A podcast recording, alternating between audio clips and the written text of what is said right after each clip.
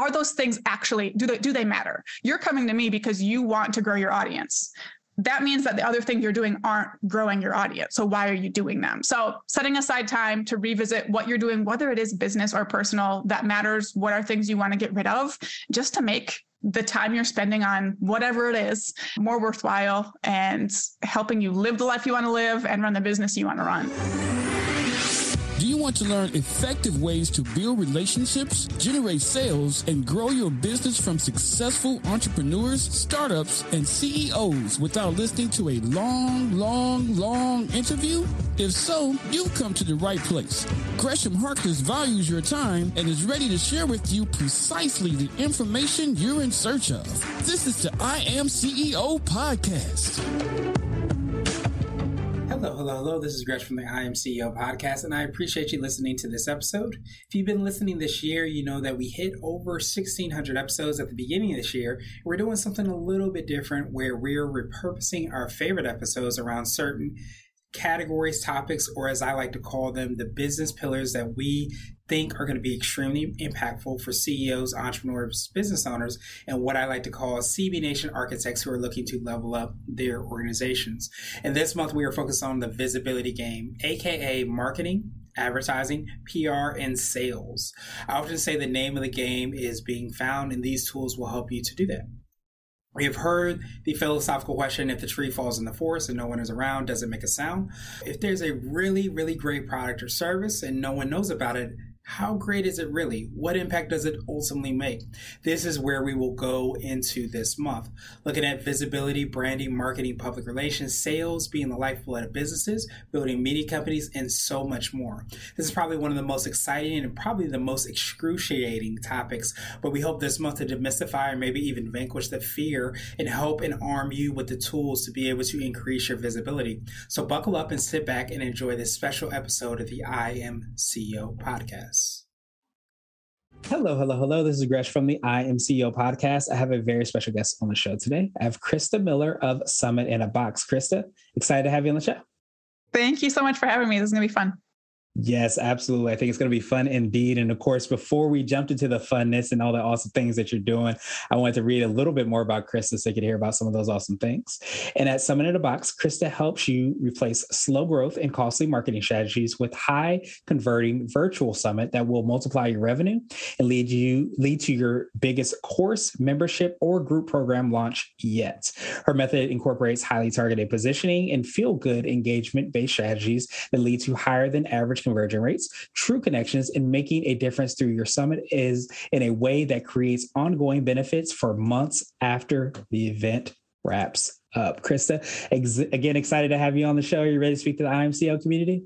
Absolutely. Let's get it started then. So, to kick everything off, I wanted to rewind the clock a little bit, hear a little bit more on how you got started, what I call your CEO story. Yeah. So I started in 2015. I'd been working a full time corporate job doing um, web development and software development, um, and just kind of got to where I wasn't loving the corporate vibe, wasn't loving the vibe of the team I was on. Uh, and just like through wasting time on Pinterest, saw people running their own businesses and doing like design and stuff like that. I was like, I can do that. I do that every day. Yeah, I can start this business. And so I did. I started as a, a WordPress developer, went full time with that within about six months, was able to quit that job. And in trying to grow that business, decided I'm going to try hosting a virtual summit. And this was in 2017. I made this decision. And at the time, it was a lot of the biggest names in business hosting summits. And I was like, I don't know if I should do this. Like people are going to laugh when I pitch them. Who am I to do something like this? And it was just like a realization I had one day after throwing this idea around for way too long. Like I can do it my way. It doesn't matter if I have a couple hundred people signed up, even that's going to make a big d- difference for me. And we can do this differently than all the other people are doing it. So I did. I went ahead and hosted my first summit in 2018 and blew my goals out of the water. I was hoping to have nice. a couple hundred people registered, um, maybe make a couple thousand dollars. And we had 1,500 people registered and made 16,000 with that first summit. And nice. at the time, I was making like three, maybe $4,000 a month. So to bring in 16K with one thing, literally life changing. Like, I know that's dramatic, but it felt dramatic. Like, this changed my life. And I didn't plan to do anything with it. I was not like, gonna, okay, I did this thing. Now I have to go teach it. I was just going to stay in my lane, keep hosting summits to grow my own business. But my speakers and attendees had different plans. And for the f- next few months, I was just getting constant like emails, messages on social media. Can you teach me how to do this? Do you have any resources for this? Leave me alone. And then eventually I just gave up. I was like, fine, here's the Asana template I use. I took my Asana template that I had used to plan my own event, made it a little prettier for other people to be able to understand. And I was like, here. You can buy this if you want. And they did. And after that they just kept wanting more. Do you have what did you say in your pitch to your speakers? What was on your registration page? I was like all right here's that template here's that template.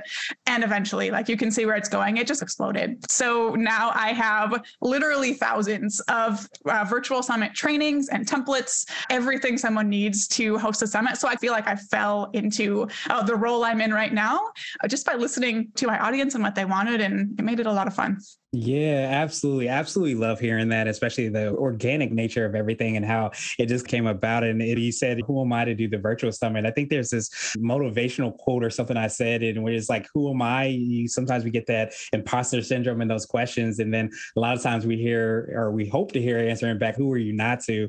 And I love that you took that and you ran with it uh, from everything you've been able to do. Yes. Oh my gosh. Who am I not to? Is like one of the things I tell my students and clients now when they are doubting themselves. Like, you can make such a difference for your people. Who are you to hold that from them? So I love that you brought that up. Yeah, absolutely. And a lot of times we have those those gifts, those things that we learn, that we acquire, whatever it is, and they're not often for us to just hoard and not share out. They're actually for us to do some of the awesome things that you've been able to do and, and make that impact in so many ways. Yes, I love that.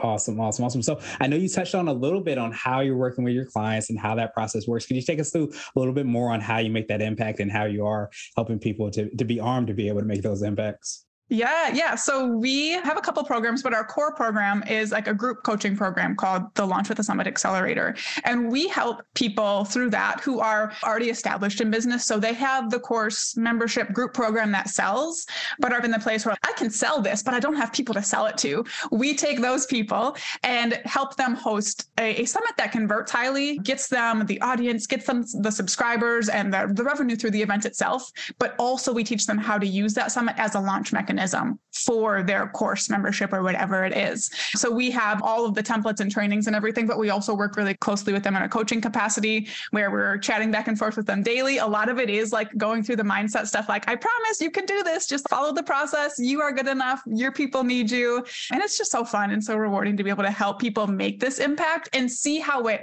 continues beyond them. So we are able to encourage this person to make big moves in their business. And by doing that, they a lot of times are like changing the industry as far as their speakers go. They're making a huge impact for their audiences. And then their audience like thousands of people now know what they learned at the summit can go on and spread it from there. So it just makes it also rewarding to see that impact continue to spread. Yeah, absolutely. I just I imagine there's so many different ways that impact can happen, and it's so it's it's almost like I don't want to say required, but it should be required of us to actually, you know, take that step and do that. Yes. Oh my gosh, I agree. And like a lot of times when I'm talking about like our approach to summits, it's easy to focus on like the benefits you're going to get. You're going to go through all this work so you can grow your email list and you can make all this money. But when you actually focus on the other people first, it always comes back to benefit you. When you go in with, how am I going to grow my speakers email list? How am I going to make sure my speakers make money? How am I going to get them in front of these people? And how am I going to change my attendees' lives or businesses? When you go in with that first, it always comes back and means bigger results for you as well. Yeah, that's that's so powerful, and, and I wonder if that's like even like part of your secret sauce, the thing you feel sets you apart and makes you unique. Because I almost feel like a lot of times when you have people that are truly givers and they often will do things for other people prior to themselves. So I'm sure that it probably mm-hmm. does help them to actually put the pedal to the metal, for lack of a better term. Yes. Oh my gosh. So true. So true. And it makes it like, for example, it makes your speakers want to promote when you are like leading, when you're giving first. It makes them want to support you however they can. Yeah, absolutely. And like you said, it, it ends up coming back in so many different ways. And I imagine mm-hmm. too, like even having your summer you and being able to help and, and coach people and, and help to support them, it probably also creates benefits that sometimes you don't always expect or see initially. Like I imagine your first summit did for you. Oh my gosh. It's, it's, I feel like it still surprises me every time. And that's also one of my favorite things about coaching people is they expect the summit to be like the big thing that they get. And afterwards you're like, oh my gosh, like I wasn't expecting all this momentum. I wasn't expecting like these speakers to want to keep collaborating with me or this person that attended the summit to hire me for this thing. Like it opens so many doors that no one ever expects. And I can tell them, I can be like, this is going to happen. But I, I think they just don't believe it until it actually starts happening. So yeah, it just the the good stuff just keeps coming. Yeah, I absolutely love that. So I wanted to uh, switch gears a little bit, and I want to ask you for what I call a CEO hack. So this could be like an app, a book, or a habit that you have. But what's something that makes you more effective and efficient? Yeah. So something I have been doing for the last couple months. I have it sitting next to me for the people lucky enough to see the video, but I have this daily planning pad and the exact pad doesn't matter. But I am someone who always has lots of things on my to-do list, uh, more more than I should have, but I'm a planner. So everything I want to do ends up there. And if I just sit down in the morning, which is what I was doing, I would sit down, I would look at my calendar and what I needed to do for the day and I would just sit and look at it. Like okay? Like I, I, don't know what to do first. And i'd pick something and i'd go do it and then i'd come back to this calendar and be like okay now what i'm going to do and go sort through those things. Where now i have this daily planning pad i actually get an actual pen out which i know is wild in the digital age but i brain dump what all i need to do. So sometimes it's literally just copying the list from my computer to this pad but it lets me run through in my mind what all could happen today. And then underneath that, it asks for the top three action items. So that forces me to narrow down what are the three things I have to get done today to really feel like I accomplished something. And then there's a section where I can map out the day. And for me, I have two little kids at home. So I have three distinct times of the day I work. I work before they wake up, I work in the morning while the babysitter is here, and then I work during the nap time for the youngest. So then I take it and I sort those tasks that I identified I needed to work on into those three areas. So I can sit down at each of my distinct sections or sessions of work and look at this and be like, okay, this is what I'm working on during this session. I don't have to go revisit my task list every single time I sit down to work, reorient myself with what was I working on? What am I supposed to be doing? All I do is glance down. Oh, okay. I'm, I'm getting on this call right now and go do it. And it just makes me so much more effective and helps me, me make sure I'm getting the most important work done every day. I absolutely love that. So I wanted to ask you now for what I call a CEO nugget. So this is a little bit more word of wisdom or piece of advice. I like to say it might be something you would tell your favorite client client, or potentially if you were to hop into a time machine, you might tell your younger business self? Yeah. Oh my goodness. This is such a good question. I think I would encourage myself to more often look at the things I'm doing that are actually and i guess this just ties right into what we were just talking about the things i'm doing that are actually mattering like with this i'm speaking more in terms of the marketing stuff i'm doing what i'm focusing on in my business but I am someone who, like, when I see someone talk about a new strategy that they're using, I'm like, ooh, that looks fun. Let's try that. And I do the thing. But then I don't have, or in the past didn't have, a way to go review that and be like, okay, is this thing actually working? And instead, I would just keep doing it because now it's a habit. It's on the to do list. It's a repeating task. I'm going to keep doing it. And that's how, for me, that's how you get real overwhelmed is when you just keep adding all these new strategies and never stop to be like, what actually matters? What doesn't matter? So, something I would tell myself and something I work with, and this comes up a lot with what I do, because hosting a summit is like a big project. And a lot of people are like, I don't have time for that.